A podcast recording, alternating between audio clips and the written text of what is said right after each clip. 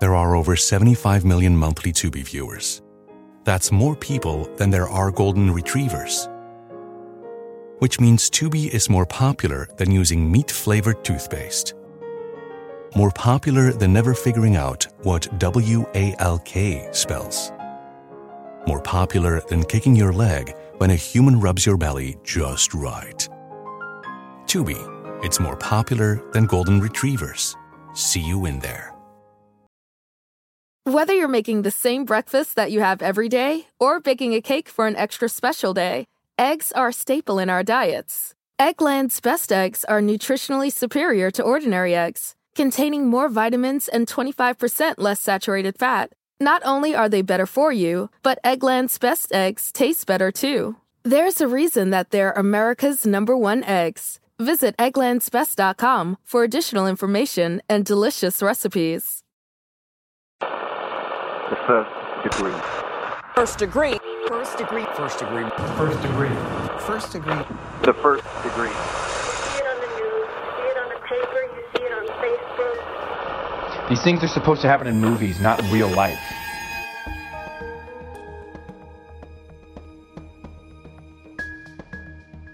So this guy goes, this guy Jeff, goes to see my mom, looks at the place she's living in, looks at this nightmare that she's living in, sees how depressed and just like rock bottom she is. And he breaks down crying. And he's like, I have to tell you, this is all a lie. You can't stay here. I have to get you out of here. Welcome to the First Degree, the true crime podcast that you might end up on. My name is Jac Vanek. I'm sitting far away from Alexis Linkletter and Billy Jensen. How are we feeling today, guys? Or maybe we're close together. Who knows? Who knows? It's just a mystery. She might be faking you out. Yeah. Mm, I Always think trying to. it. How we how are we feeling today, guys? We're a little tired, but we're hanging in there. Me and Jac had a wedding this weekend and we raged really hard. It was the best time though. Oh, we had the best time, and it's like every every time I drink, I just realize that my hangover just gets a little bit longer every It's a little time. bit longer. Yeah. A little bit more Mhm. acute. A little bit more acute. A little everything hurts a little more than it did last time. It It's like a slow breakdown of your organs. Organs. system. Organs and enzymes and everything. Yeah. Sure, sure, sure. Uh, it's really delightful, but you know what? It's worth it. It is worth it for the rage. Um, Billy, what day is it today? Today is November 17th. And, you know, sometimes when you look at these days, you can see a conspiracy brewing Oh, because today is homemade bread day. Mm. And then you go down a little bit and it's also National Butter Day. oh, So somebody either got together and said, "We're going to do these both," and it's also National Baklava Day too. They said, "We're going to we're going to do this. We're going to get in on this. We're going to push everybody else out." So forget about International Students Day because no one's going to care about that, no. or National Farm Joke Day, whatever that is. But what the fuck? yeah, exactly. Um, I just want to know what came first, the butter or the bread. Yeah, you know? y- it's like yeah. the chicken or the egg kind of thing. Yeah, Both equally delicious and important, by the way. it's also something that is very of a certain time. National Unfriend Day, Oh, which I don't know. unfriending timely. Yeah, it's time, but it very much was from the Facebook era. You know, before it was just like I don't talk to that person anymore. But Facebook was literally this person's your friend. I'm going to press a button, and now this person is not your friend anymore. Now it's the metaverse era. Yeah. I still unfriend people. I well, I don't have any friends on Facebook, but I did just do a big sweep of unfollowing people on Instagram, and it felt very delightful. Hmm. Highly recommend. I started I started hair trigger unfollowing, unfriending, like anyone who just rubs me the wrong way on social media. My brain is too um self-deprecating and So you're following Sad like as it three is. people now. I only follow Yeah. French bulldogs, and I had like uh, wedding ring inspo for a while, and I'm like, don't need these anymore. More French bulldogs. That's all you need. you could you could start posting wedding uh wedding ring in, inspo though. Engagement Yeah. ring inspo. yes, yes, yes. All right. Well, are there any other good days, Billy? it's also Little Mermaid Day, very controversial movie. Mm, yes. Fish legs are always controversial. And you also know that uh, she, you know, and I don't want to, I don't want to, you know, be a spoiler alert here, but in the original story, she turns into sea foam. Oh, what? Yeah, Spoiler Sea alert. foam. we'll just leave it at that. Yeah, Disney was like, "No," nah, Jeffrey Katzenberg's like, "No, nah, we're not going to do that. We're going to have it be a happy ending." Interesting. All right. Well, that's a little fun Disney fact. has lied to us. Disney has as lied to as I love us. Yeah. All right. Well, I think that's enough of that. So let's turn down the lights And turn up your anxiety. Because this could be you.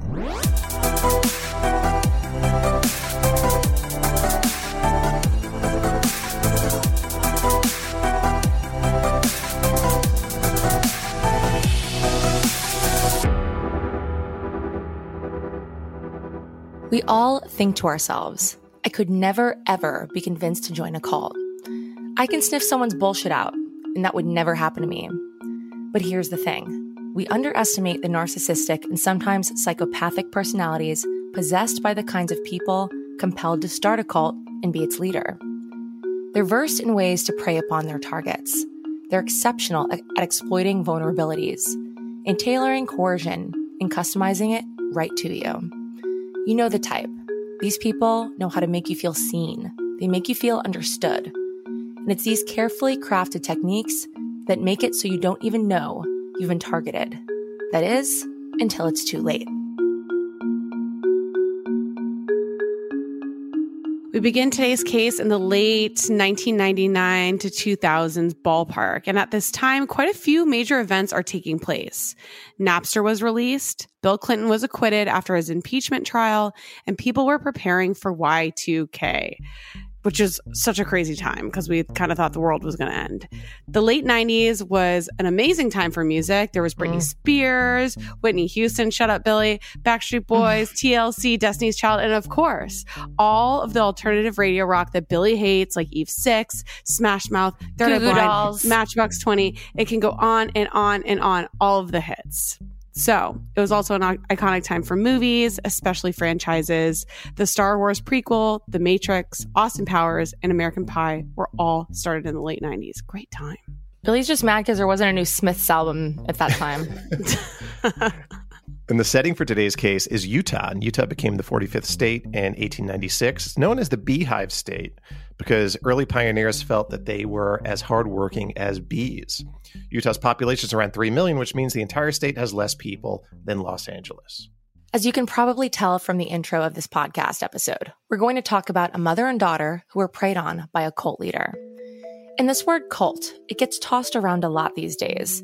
And we think it's important to establish what it actually means from a technical standpoint. So let's ask Mr.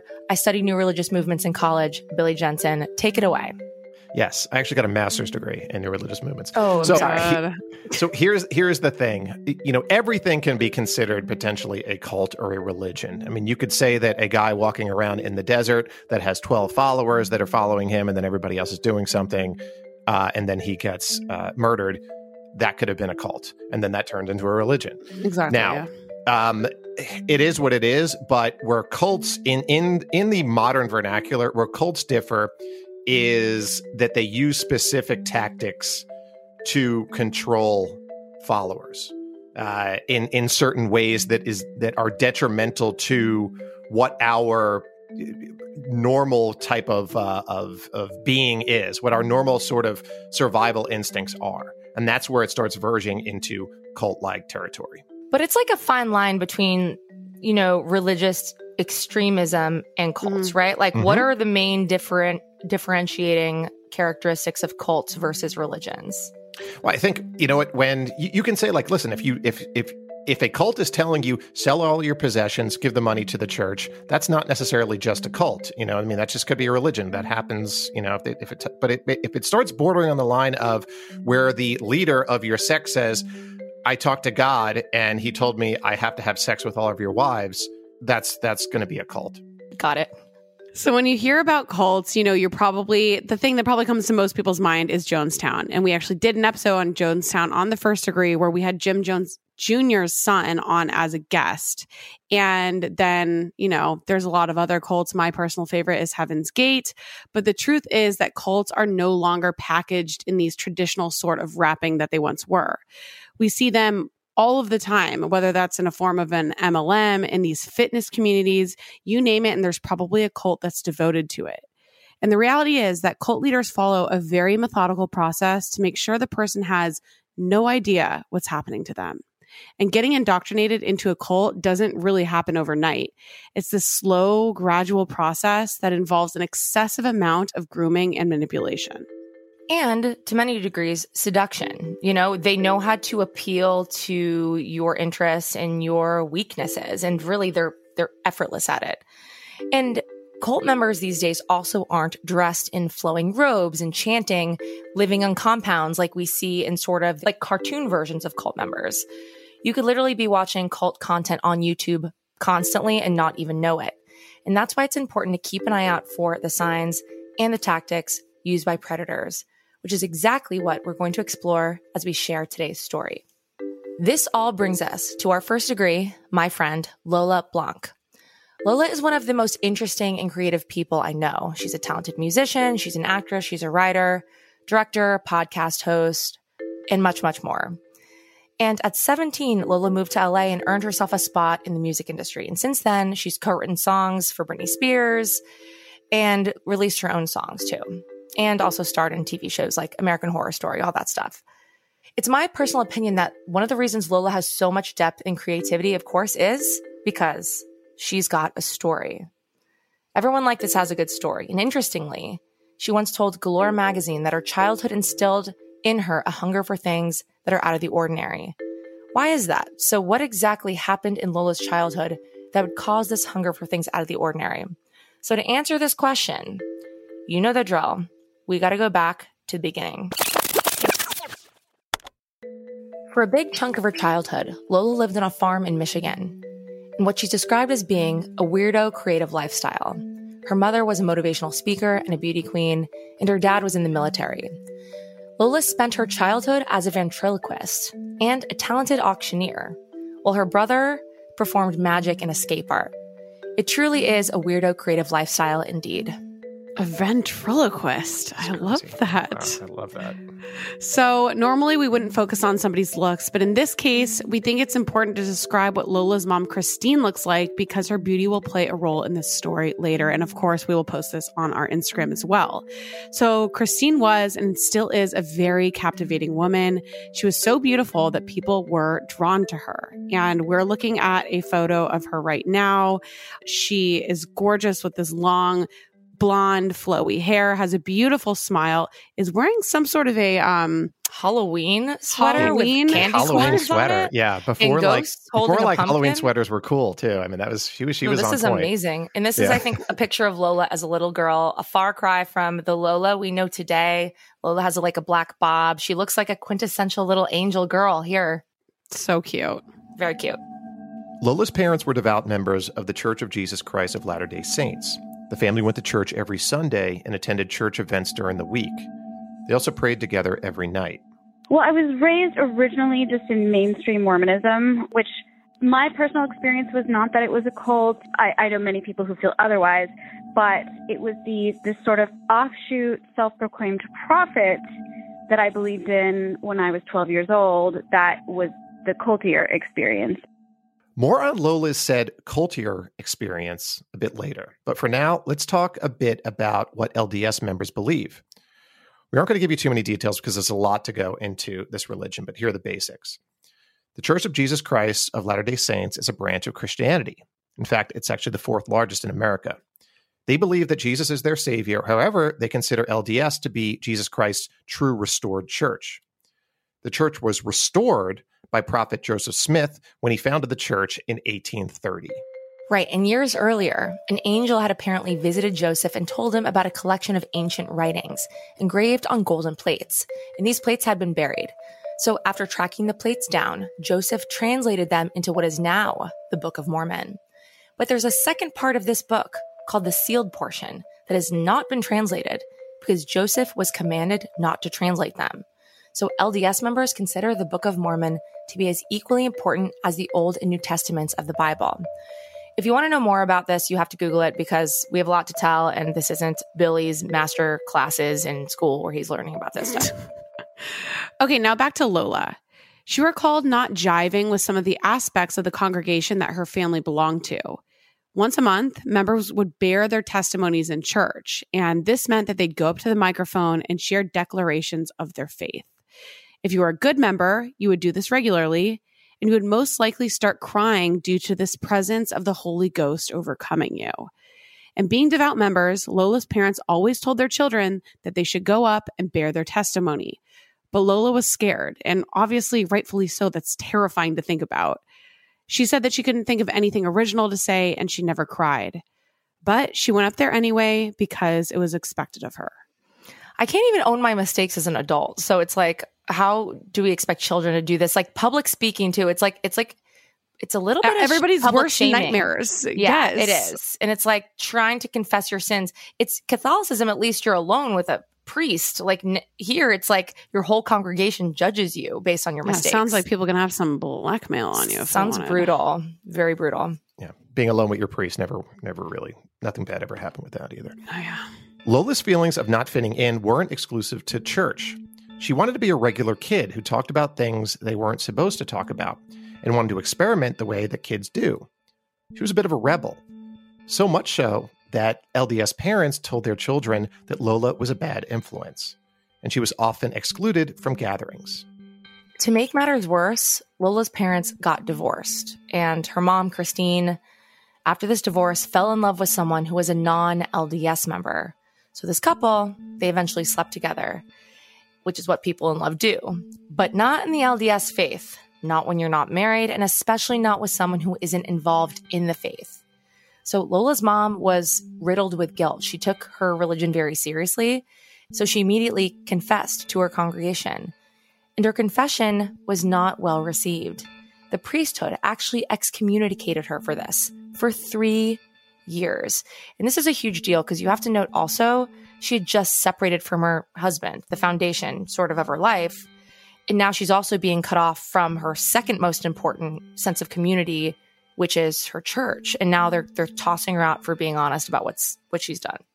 And what that looks like is you are not allowed to speak in church, you're not allowed to take the sacraments. You go through a period of repentance where basically everyone at church knows that you've done something because you essentially have a scarlet letter on your back. Like everyone knows when you don't take the sacrament that day that that's what that means. After three years, Lola's mother, Christine, was finished with the repentance process. And as Lola tells it, her mother no longer felt the same about the LDS church. Most people don't make it through. And she finally made it back in. But, you know, it's this incredibly vulnerable position to be in. And I don't know if she would have categorized it that way at the time, but I think she was disillusioned with some of the church's policies. There was at least one man who knew about Christine's disillusionment, and that man was named Keith Raniere, the leader of NXIVM. Remember, we talked about Keith in episode 96. If you haven't listened to that episode, you should go check it out. We were joined by Josh Bloch of the podcast Uncover Escaping NXIVM. In the end, Keith would lead Christine to a cult, but it wouldn't be his own. The way that that all came about originally started from Keith Raniere from NXIVM, who she just also happened to know. I remember I knew him as well. I met him as a child. He was just my mom's friend who we knew as the smartest man in the world. So it turns out that Keith Raniere from NXIVM was aggressively trying to recruit my mom into his like pre-NXIVM version of the group that he had, but he already had a circle of women around him. They were trying to get my mom to sleep with him. So, Lola's mom was not down for sleeping with Keith. And this is for several reasons, including that she just straight up did not want to. But another reason is that she just finished being shunned by her entire community for sleeping with her boyfriend, who she was in love with and in a monogamous relationship with. So, Keith, though, as we probably all know as true crime consumers, isn't really someone who likes hearing no. And he had tried to use her faith as a way to manipulate her. He basically told her that she should pray to God to see who the right man for her was. You know, with the intention presumably being that she would have a dream and it would be him. You know, and in Mormonism, there's this whole, there's a lot of stuff about, well, pray about it and you'll get a feeling or you'll have a dream. You know, God will send you like a vision, basically. So Christine prayed, hoping to eventually dream of the right man. And she did. But the man in her dream wasn't Keith Raniere. It was a man that she hadn't seen before. This man had something magnetic about him, something special. But who was he?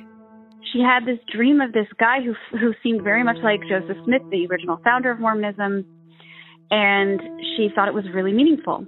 Christine didn't know who this man was. Her only choice was to wait until she crossed paths with him. In the meantime, Christine and Lola moved to Utah, which is home to the LDS World Headquarters. She continued to engage with the LDS community, which brought her to a singles dance one evening. And that's where she met Adam, which we're going to tell you that's not his real name. We'll get into that more later, but we're using a pseudonym for a very specific reason. And this guy, Adam, looked strikingly similar to the Joseph Smith type Christine had dreamed about. This was her sign from God. This was the right man for her.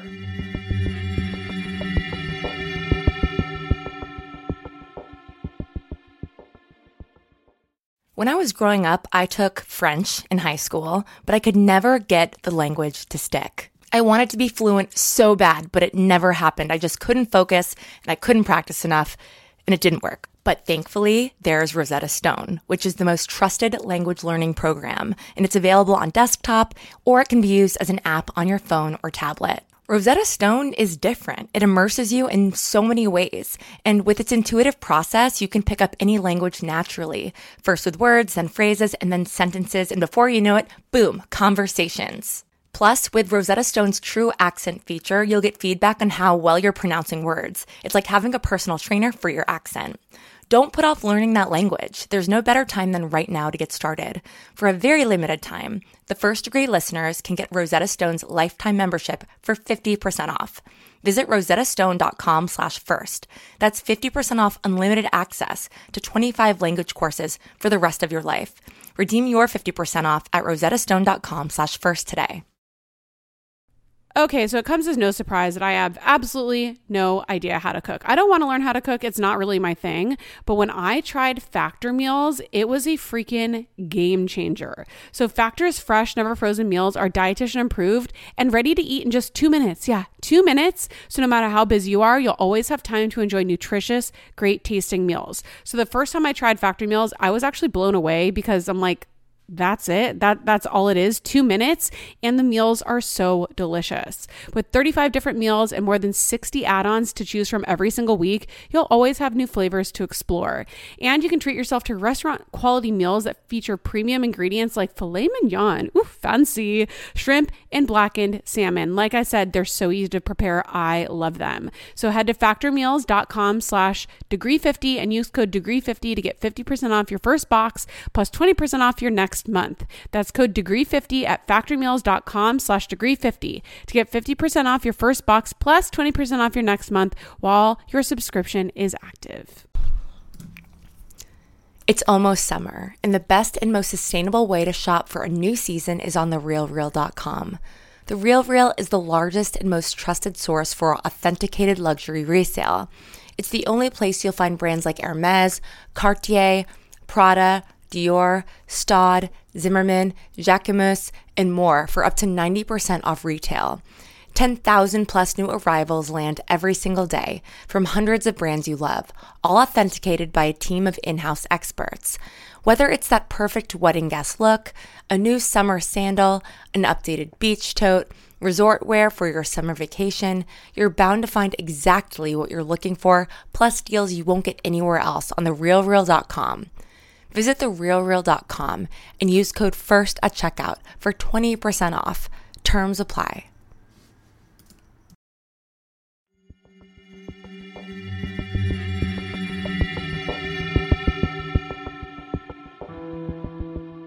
Lola and her family had just moved to Utah when her mom, Christine, met her literal dream man, Adam, at an LDS church dance. Adam looked just like the man Christine dreamed about when she prayed to God about helping her find the man who was right for her. At this dance, Adam and Christine struck up a conversation, and he told her that he was a former polygamist who is now single, which is why he was at the singles dance. And he immediately started probing Christine about religion and about her thoughts of it they start talking. He tells her he's an atheist, you know, basically like lures her into this conversation where she's like trying to convert him to Mormonism essentially. And what Adam said to Christine next was shocking. Eventually, he reveals to her that he is the one true prophet of God, not the actual mainstream Mormon prophet. It's him who's the real prophet of God. To be clear, what Adam was doing by first claiming to be an atheist was a ruse to see if Christine would try to talk him into Mormonism after learning that he was an atheist, which she did. From the very first conversation, Adam was doing recon about the various ways that he could prey on Christine. Adam didn't stop there. He said that he was translating the sealed portion of the Book of Mormon. We're going to let Lola explain what this means. In like Mormon lore, for lack of a better word, there is this idea that there's a whole portion of the Mormon scriptures, the Book of Mormon, that was sealed away to be revealed in the like last days or you know near the end times or whatever by another prophet. So this means that Adam was claiming to be that prophet. And what Adam was doing in claiming to be the person destined to translate the sealed portion, he's not the first to do it. And he's probably not the last to do it either. So it sort of has opened this window for men to come in or women. I don't know if any of them have done it yet, but for people to come in and be like, oh, look, I'm actually translating the sealed portion from an angel just like Joseph Smith, the founder of Mormonism, did. There was no way that Christine could have seen this at the time, but this was step one of a wannabe cult leader's recruitment process. The first step is to find the right person. And in having conversations with Christine, Adam learned that she was in an extremely vulnerable state. And cult leaders look for people who are stressed, emotionally vulnerable, estranged from their family, and Christine was all of these things. She was most likely missing the sense of community that the LDS church provided prior to her excommunication, and she'd been missing it for over three years. So this put her in an emotionally susceptible state. Every person on this earth has been susceptible and will continue to be susceptible at different times in their life to these kinds of groups. In my mom's case, my mom had recently been excommunicated from her church, which was a major, major, like, destabilizing thing for her. And a manipulative person came in, swooped in, saw her vulnerabilities, and preyed on them. And the truth is, like, we, we like to think that we're strong. We like to think that we're smart. We are smart. It doesn't matter how smart you are when there is a manipulative person preying on you at, at your most vulnerable time. And uh, it's, it is important that we all be aware of that and that we all be as vigilant as possible when we give our power away to someone else. And on top of that, Christine had recently moved halfway across the country with her children. She was away from the people she knew and relied on, making her feel even more estranged and stressed and isolated and looking for community to cling to. So to have someone like Adam be accepting of her had to feel like the biggest sigh of relief ever because you also have to realize the narrative that he put forth immediately. Former polygamist, now single. He also seems like someone who's deviated from the norms of this religion, right? So he's bonding with her and, you know, preying on her in that way. And it's all a ruse. Adam's next move was to work on getting Christine to truly believe that he was the true prophet. They started spending a lot of time together where Adam would often tell Christine to pray about her feelings. Every time she prayed about Adam, it felt right. So, step two in the cult leader's handbook after finding the right person is love bombing, which we've discussed several times on this podcast before, but never in this context. So, love bombing happens in all types of relationships, not just romantic. And that's always the context in which we've described it here. So, while Christine and Adam's relationship did present this illusion of romance in some ways. Cult leaders use love bombing to lure people in who they don't have romantic interest in also. Friends can also love bomb friends. Cult leaders love bomb potential cult members. It's a coercive tactic which can be used on anyone, anywhere. Again, it's this idea, it's this feeling of being seen and like being worshipped and put on a pedestal that you haven't felt before. The actions don't align appropriately with the newness of the relationship, you know, like this, this can happen way too soon. And that's sort of what's happening here. But the one point we want to drive home is that like love bombing happens at work, at home, everywhere. So if anyone's ever presenting this like overly obsessed sort of fe- like actions to you, it's a red flag. They're making you feel like the most special person in the entire world, even if they don't really even know you yet. They will tell you that they have some special answer that no one else has. They will make you feel like you are a part of something that's bigger than yourself, which we all want to be, by the way. It's, it is seductive. It's incredibly appealing. Adam used attention and religion to love bomb Christine. He showed Christine some samples of the translations that he'd made on the sealed portion and they seemed really authentic. And this understandably dazzled her. He told Christine that the LDS church knew everything about his translations. They also knew that he was the quote, new true prophet of God. Adam had real people tell Christine that everything he told her was true. But all the while, he was actually setting up fake email accounts of people who would email Christine saying that they believed in Adam. Right. So as you can see, Adam is also creating this illusion that he's up on this pedestal by inventing people using fake email accounts, which give him credibility. And, you know, they're, ha- he's having these fake people praise him to Christine. She's, you know, which is luring her in even more. So Christine is being loved bombed by this guy who looks just like the man she dreamed about. She was hearing from multiple sources that Adam is the true prophet. And when she prayed about Adam, it felt right. Not to mention, she had this giant hole in her life, which was a religious community that she relied upon so heavily. So, who was Christine to disagree with all the evidence before her? Yeah, and especially with this, the idea of the prophet. You know, Joseph Smith, who was the the the the guy who got the the texts from this angel named Moroni, he leaves such a a, a something that people can like I don't even think Christianity has this or like the, the New Testament where there's a bunch of secret texts text here that I was I, I was told not to reveal. So every time you're going to have somebody that wants to go deeper into this religion, it's it's just sitting out there as a carrot. Yeah. It's just like who's going to be the one that's going to do Yeah, it. ex- exactly. Well, and, and with certain religious texts like that, it almost seems like a riddle. Like maybe no one's supposed to. Maybe that's a test. It's like you're supposed to leave. You know what I mean? Like it's up for so much interpretation that you could almost do anything with that. Is it Yeah. a Yeah. metaphor? Is it a riddle? Is it like a test based on, you know, uh, not being like gluttonous for information? Who knows? Some religious, like backwards word acrobatics. Like anyone can do anything with it. And in this case, somebody's weaponizing it. yeah. over time, he eventually convinced her that this scripture, he was really translating it from an angel and he was the real prophet. In a Vice article that Lola wrote, she said that her mother was one of the smartest people she's ever met. That she's brilliant, funny, and incredibly loving, but she can't help but trust everyone. Christine is an inherently trusting person, and being a member of LDS only added fuel to that fire, as we talked about earlier. Faith is very often more important than facts, and followers must trust the prophet. Okay, so let's get back to Christine, Adam, and what happens next. So Christine introduced Adam to her children, so Lola and her brothers, but she didn't tell them that he was a prophet. So in Lola's Vice article, Lola says that when she was 12, she recalled feeling uneasy around Adam at first. She said, By that point, I was all too familiar with the range of evil and extraordinary men who were drawn to my mother's trusting nature. There was a constant stream of stalkers, scholars, and sociopaths trying to fight their way into her life. So when Adam came along, I was wary. Lola thought Adam was just like all the men that had come before him. But over time, he even won Lola over by complimenting her singing ability and played into that because she was she was interested and passionate about singing and he knew how to play her too.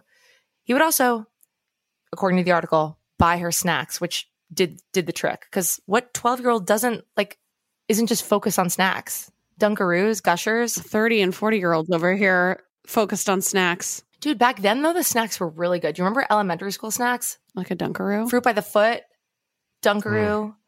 So. Gusher, Mm. Lunchable. We had com- combos were the big ones for us. combos. Yeah, really? combos? Uh-huh. Yeah, they still exist, only at Mhm. gas stations. So one day, Lola was on her mom's computer and she found some emails sent by Adam. So, I mean, like any probably young teen does, she reads them. And in the emails, Adam said that he was chosen by God to, quote, do his work in these end times. And at first, Lola was skeptical about what she was reading, but the more she read, the more she realized that Adam had a lot of the same beliefs that she did. It basically said he's a prophet and she was chosen and all of these things about, you know, the end of the world that are all very much like in line with the culture that I'm living in and the beliefs that I have too. Lola asked her mom about the emails. Christine explained that everything in the emails were true. And just like her mom, Lola, at 12 years old, became a full on believer of Adam. With Lola on his side, Adam asked her to start building a website for a foundation he was starting. Yeah, apparently Lola is a genius and could build a website at barely 13 years old. So, this foundation was to help the needy, which of course was a part of God's plan. While Lola used Adam's computer to build the website, she saw glimpses of his translations of the sealed portion. And this only made her believe more. Right. And Adam wasn't done sucking this family into his web. He told Christine that Lola was chosen by God to help with his mission. My insight into this is I think he clearly saw a bond between Lola and Christine that like he probably wasn't going to break and was like, I better rope Lola into. Mm-hmm. You know what I mean? Like, let's get her involved. Let's make her feel special so she can stand behind this. So when Christine told Lola what Adam said, of course, she was bursting with pride. She wrote in her Vice article, quote, and finally, after feeling so little for so long, I was moved to tears. It suddenly made sense. Of course, I'd never fit in because my family was special, destined for something great. The church had made me feel unfit, unimportant, but this was important. And what's happening here is so, um, so key to how people like with cult leader mentalities operate. It's like Lola and Christine were sort of marginalized and abused by their church community. So he was hmm. doing the opposite and giving them, you know, individuality and making them feel special. And it it worked like a fucking charm as it would with most people. And this is where people are like, how do people join cults? I'm like, well, they're battered down and have low self-esteem and they feel good for once. And who doesn't want to keep feeling good? Every interview with every woman and girl from the Manson family would say the same thing. They were beaten down Yeah. by their parents, by their home life. Then you get this guy that was very charismatic that was telling them that they're special and that, you know, they belong here. Yep. We didn't tell anyone. We didn't tell my brothers who who were living with us. We didn't tell my dad. We didn't tell anyone. It was just a secret that my mom and I were, you know, holding together. And we thought that we were just incredibly special, chosen by God to help bring about this mission on earth. Adam continued to share his revelations. And the first one was that Christine was supposed to be his spiritual wife, AKA, they could have sex without it being a sin, which is so convenient for him.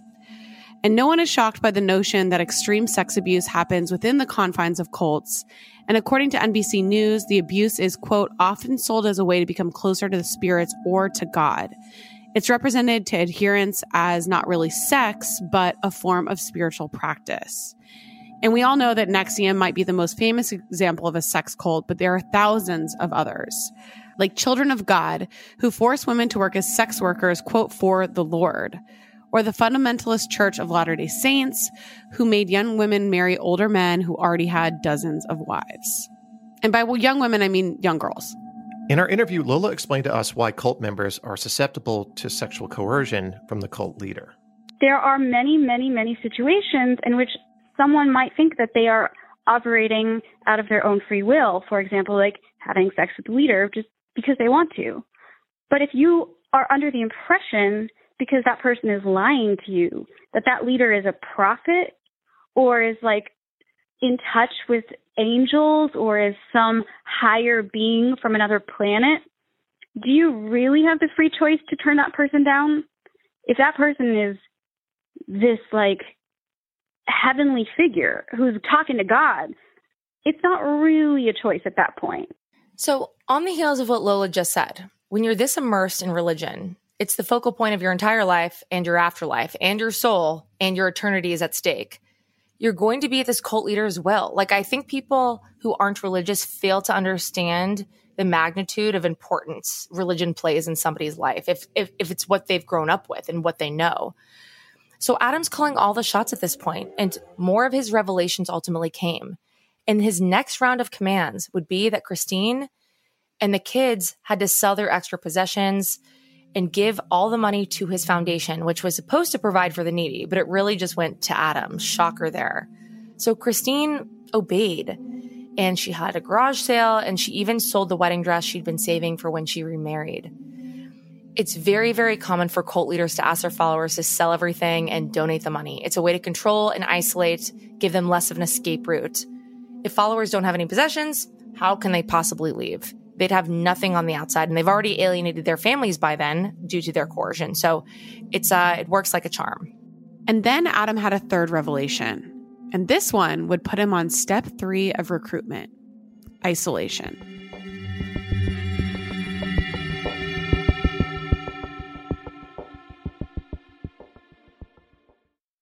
There are over 75 million monthly Tubi viewers. That's more people than there are golden retrievers. Which means Tubi is more popular than using meat flavored toothpaste. More popular than never figuring out what W A L K spells. More popular than kicking your leg when a human rubs your belly just right. Tubi, it's more popular than golden retrievers. See you in there.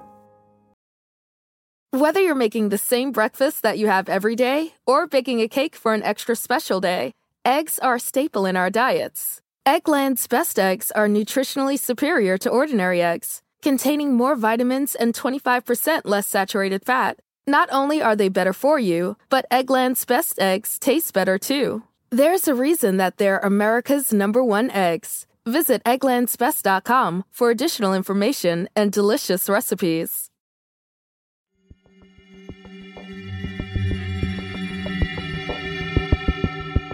At this point, Lola and Christine believe that Adam is the true prophet. He's been having these revelations, which they are following. Adam's second revelation was for Christine and her kids to sell all of their extra possessions and give that money to his foundation. His third revelation put him on step three of cult leader recruitment checklist isolation. He told her that God had commanded her to give her children up for adoption. Adam told Christine that her mission was too dangerous, that her kids wouldn't be safe, which is exactly why she should put them up for adoption. Can you believe that people do this? That they- it's like, oh no, yeah, you gotta be, you gotta give your kids up to like for us Mhm. to hang out. I know. It's, It's so fucked up. crazy. Yeah. Separating children from their mothers is a common tactic cult leaders use to control the women. According to NBC News, it's also, quote, an attempt to undermine the attachment between mother and child. The goal is to focus all feelings of attachment on the leader. This is where Christine drew the line, and she staunchly refused. So instead, Christine found a compromise. I didn't really know what was going on. I just knew that my mom was living in this new, really scary place. It was like a kind of a halfway house. There were not really other women there. There were like lots of people freshly out of prison, which nothing wrong with people freshly out of prison, but in this case, there were actual pimps there. Lola's brothers moved in with their father in California, and Lola wanted to be near her mom, so she moved in with a family from church who had other kids who were Lola's age. And there, Lola tried to live as normally as possible. She played video games, watched UHF for the first time, and wrote essays about Weird Al, which I personally love.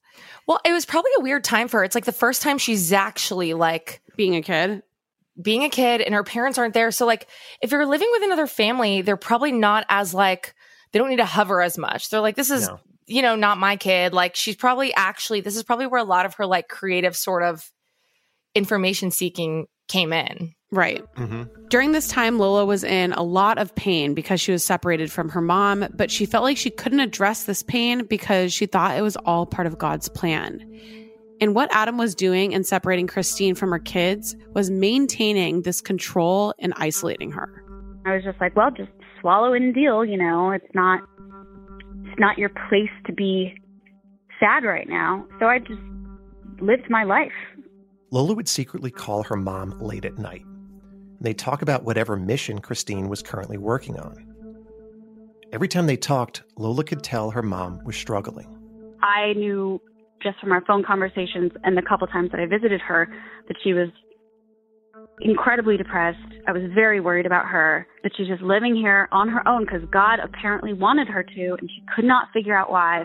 And things got really, really dark. She became suicidal. I didn't know what was going on. I just knew that my mom was like messed up, but I thought that it was a test. There's this big thing in Mormon culture that like the hardships that you go through are all just a test. It's all like Abraham and Isaac. You know, it's really built into the culture this idea that like, well, yes, you're supposed to suffer. Suffering is good. Suffering means that you'll be rewarded later on in heaven. So, you know, it's just a test. It's okay. So this is what we thought it was. So as it turns out, Christine was depressed and she was depressed with good reason. Adam was sexually abusing, exploiting, and sexually trafficking Christine. After Adam's previous revelation that Christine's kids shouldn't live with their mom, he had yet another revelation. Christine needed to have sex with men that he sent to her. But Christine didn't want to do this, like at all, like was miserable about this. But by this point, Adam had successfully like boxed her in. So he had her hooks in her so deeply, she believed so firmly that the only way to heaven was by pleasing him that she truly felt she had no choice. Not to mention she had no sort of community and family to like call this out and intervene. She had nothing. She had no money. She had nothing. She her self-esteem was in the toilet. This guy had successfully like alienated her. This is like a cult member's checklist exactly where he wants her. It's so fucked up. I also want to be clear that like this sex trafficking situation, my mom was not cool with it. Like she did not just accept this and be like, "Yeah, great. This is a woman who had just spent 2 years of her life in repentance for having sex." This was like not something she, t- she took lightly. When Christine would protest, Adam would insist that this was a test that she needed to pass. She had all of these letters that she was writing being like, why would God want this? Please don't make me do this. Why would God want this? And the letters she got back in response, your salvation depends upon it. Your salvation depends upon you doing this. It, she's telling him she's like essentially suicidal. She did go out and like look for a car to step in front of and like the story that she tells is that she felt this like pearl necklace that she was wearing that I had given her and remembered her children and was like, I can't do this. But my mother was suicidal and he knew it. And the people who in his inner circle also knew it. And they still told her that she had to do it. Christine tried to find a way to get out of this situation. But an abusive pimp forced her to follow through. For months, Adam controlled Christine by sex trafficking her and profiting off the abuse.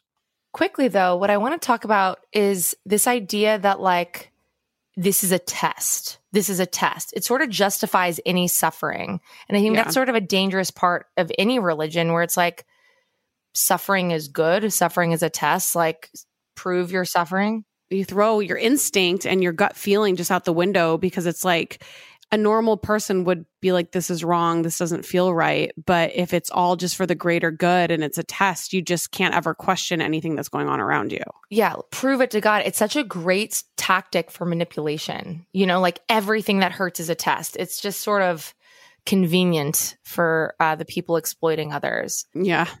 my mom was being abused and raped and she against her will she believed that her entire eternal salvation was at stake. She believed that she would never see her children again if she didn't obey. She was coerced and spiritually forced into having sex with men that she did not want to have sex with. So she was being trafficked this whole time.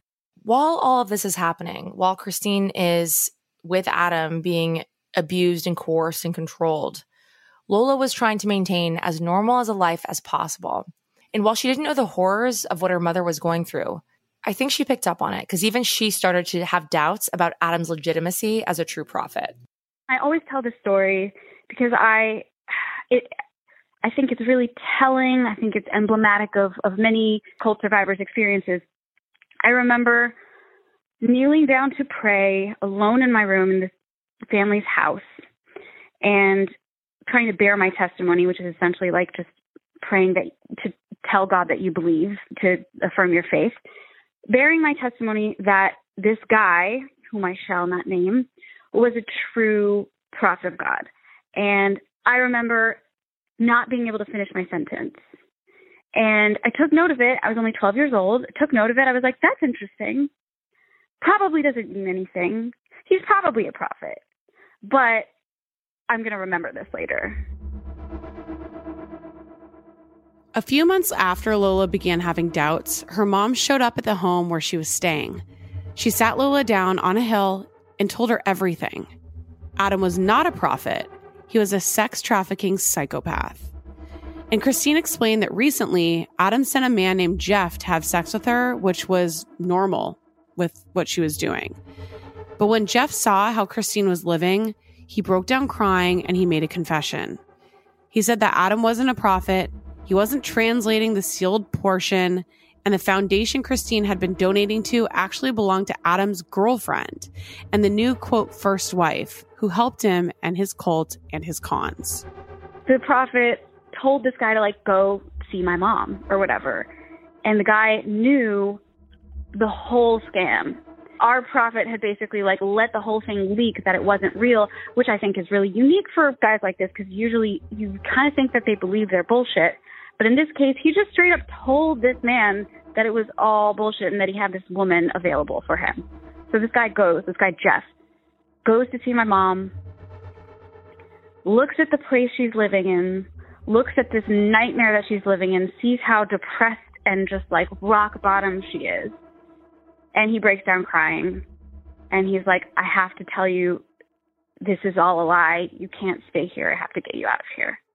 Jeff had exposed Adam, which would be Christine's first step in regaining control. And once Christine and Lola were reunited, she told her everything. I just like accepted it immediately because I deep down had had my doubts, even though I hadn't been ready to face them. And that was it. Christine had attempted to seek help from law enforcement, but they were less than helpful. She went to the police. They wouldn't help her because there was just no awareness at that time about coercion. There was no awareness at that time about spiritual abuse or really any anything that isn't physically forcing someone to do something with a gun at their head. There was just no awareness at that time. So she got no help. She, there were no resources available for her. With no help from the police, Christine and her children had to start their lives over completely, rebuilding from the ground up. This time as non LDS believers. They didn't talk about Adam or what had happened. And it's no surprise that the topic was avoided because it's really incredibly, ultimately traumatic. But as they say, time heals all, and they did start to process what they'd been through. Right. And despite having everything she had taken away from her by Adam, Christine managed to get her and her kids into their own apartment, and they started to slowly put the pieces back together. But if you thought that Adam would let Christine go quietly, think again. He harassed her whenever he could. So, interestingly, in the time shortly after Christine cut contact, Adam had actually been arrested for harassing one of his former polygamist wives. So, as a result of that, he was on parole, and that was a parole vi- violation. He then went on the run when a judge threatened to put an ankle monitor on him. The harassment continued of Christine and Lola and does continue even to this day to some degree. As time passed, Lola and Christine healed in their own unique ways. Lola channeled her energy into creative endeavors, which included discussing her experience in open forums. And wouldn't you know it, this is when Adam would pop out of hiding to remind them that he was still there, but using a very cliche cult leader tactic to try to silence her. So, my former prophet, in quotation marks, is very, very litigious. And this is something that I think is really important, actually. He has tried to sue me before for telling my story when I did not even name his name. I've never named his name publicly. I'm not afraid of him anymore. I have more power than him, at least in my head, and that is all, that is what counts. But there are a lot a lot of victims in situations where they do not have any power and they are silenced by people like this, by people like Keith Raniere. Keith Raniere did this. Uh, NXIVM did this to all of the first people who spoke out, and they had a ton of money, unlike my guy, who was kind of a doofus and didn't really file the paperwork right and doesn't totally know what he's doing. I should say he has many victims. It wasn't just my mom. He's done this to many people, and he has a whole group now with dozens of people in it whose money he continues to take. Meanwhile, Adam had not given up on his efforts to lead a cult of followers. He began claiming that he had the sealed portion of the Book of Mormon completely translated. He attracted more and more people who were interested, and he actually still has somewhat of a following even to this day. Today, Lola's mom, Christine, has a PhD in media psychology. She's also an activist working to end human trafficking. While working on her own trauma, Christine learned that it's important to take back your story and its lessons and wisdom she also instilled in Lola. After all, they went through this together. The cold story is just the tip of the iceberg. She's been through so much. She has still managed to go back to school, get her PhD, accomplish all of these amazing things. Now she teaches people about media misrepresentation because her story was actually told in the media several times in a way that was very victim blaming. And that was instead of something that she let crush her because that can be very, very re traumatizing. She let energize her into pursuing something new and taking back her story and taking back her power in the process. Lola felt like she needed an outlet to discuss this because when she would share her story, the feedback was overwhelming. There are so many others who have been coerced to varying degrees, who want to learn, who want to grow, who want to share, and process what's happened to them. Lola hopes to help bring awareness about how susceptible everyone is. So, to do that, she started co hosting a weekly podcast called Trust Me, where she and our friend Megan Elizabeth discuss all things cults, extreme belief, and the abuse of power. In fact, on the first episode of Trust Me, you can hear Lola's mom tell her story firsthand, which we highly recommend you do. You don't have to live in shame. You don't have to live in fear of what happened to you. You can own it. You can talk about it. And there are so many people like me who are like out here waiting, just ready to hear that story, you know, and who will feel empowered by knowing that there are other people like us. There's no doubt that it takes extreme resilience to rebound from an experience like this. That was the first time I realized, like, oh, a really bad thing happened to us. And, like, I can talk about it, and that's okay. And it's really only once I started talking about it that I think I actually started processing it because at the time, we were just still in survival mode. My mom had PTSD. We had no money. We had no home yet, you know, like we just didn't, we just had to focus on living. So now as an adult, like now I'm in therapy, been in therapy for a while and like processing it now, but at the time there just was not time and there was no there were no resources, there was no one to help us. It's very important to me to contribute to awareness in the culture about how susceptible we all are and about what cognitive dissonance feels like and about how easy it is for somebody to take hold of your power and how you can then take it back. Those are all things that are really, really important to me now. Stephen Colbert once said in I Am America Here's an easy way to figure out if you're in a cult. If you're wondering whether you're in a cult, the answer is yes. And that's because, quote's over, now it's me. That's because it happens that effortlessly, that easily, and that quickly. Only it's when you leave, you know you're in a you you're you know you're leaving a cult, but you never knew you joined one. And I think that's something we really want to convey. Like human vulnerability is something we're all susceptible to. Yeah. And um, in moments of weakness, in moments of pain, in moments of sadness, rock bottom moments, those are when you need to be on the lookout for people preying on you because that's where people are looking, these cult leader type dudes.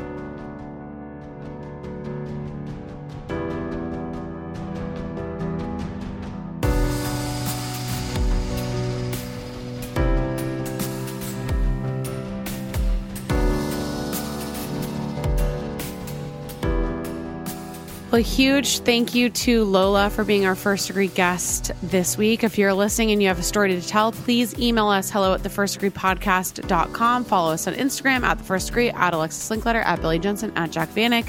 Join our Facebook group. We're talking true crime all the time. And check back tomorrow because we're going to have a brand new episode of Killing Time right in your feed. And remember, only you can prevent serial killers. And keep your friends close. But Not that close. Happy bread day. day. Dude, bread, yes. Give me a baguette any day. I'm going to have a sandwich right after this. That's right.